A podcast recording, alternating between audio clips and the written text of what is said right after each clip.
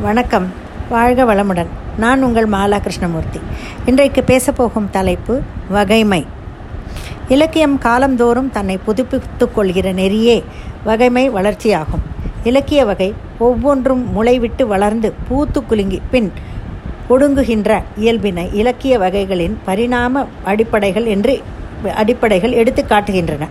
இந்த பாடம் இலக்கிய வகைமைகளை அறிமுகப்படுத்துகிறது. அகம் புறம் என்ற பொருள் அடிப்படையில் இலக்கியத்தை வகைப்படுத்தி காட்டுகிறது. இவ்வாறு வகைகள் பல தோன்றுவதற்கான காரணங்கள் காரணங்களை எடுத்துரைக்கிறது. பல்வேறு இலக்கிய வகைகள் அமைவதற்கு வடிவம் பாடுபொருள் முதலியன அடிப்படையாக அமைவதை சுட்டிக்காட்டுகிறது.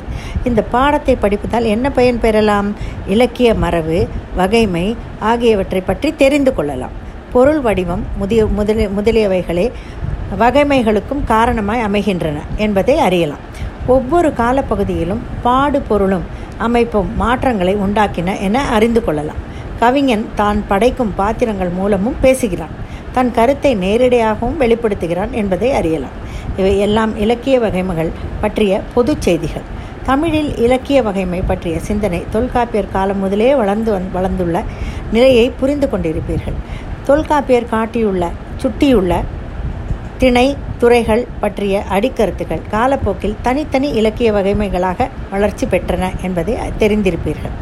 புலவர்களின் மனநிலையை ஒட்டிய வகை வகையென்றும் நாடக போக்கானவை என்றும் நாடக கதைப்பாட்டு வகையென்றும் தன்னுணர்ச்சி பாடல் என்றும் வளர்த்த வளர்ந்த மாறுதல் அடைந்த விளக்கங்களை உணர்ந்து கொண்டிருப்பீர்கள். சார்பு இலக்கியமும் நேர் இலக்கியமும் எவ்வகையில் தோன்றும் என்பதையும் நீதியை உணர்த்தும் நூல்களின் வகைப்பாட்டினையும் இலக்கியமும் வாழ் வாழ்வும் எவ்வாறு பின்னி பிணைந்தவை என்பதையும் தெரிந்து கொண்டோம்.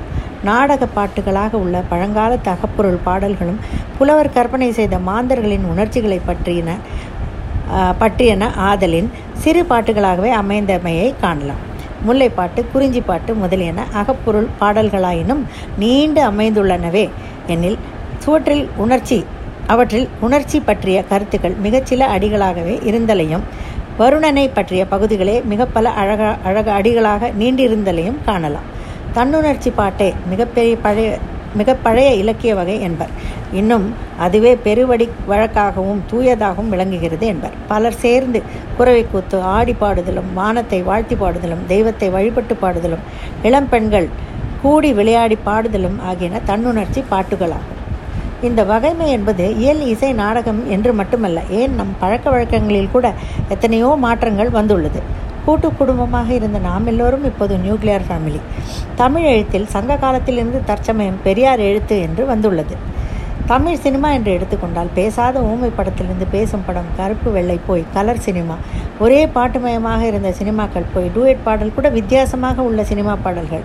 வித்தியாசமான கதை களங்கள். சாதாரண கவிதை போல் மெதுவாக ஹைக்கூ கவிதைகள் என்று எத்தனை வகைமைகள் இப்படி சொல்லிக்கொண்டே போகலாம் வகைமை பற்றி. வகைமை நல்லதுதான். அதை வகையோடு ஒழுங்காக நாம் பயன்படுத்தும் வரை. நன்றி. வணக்கம்.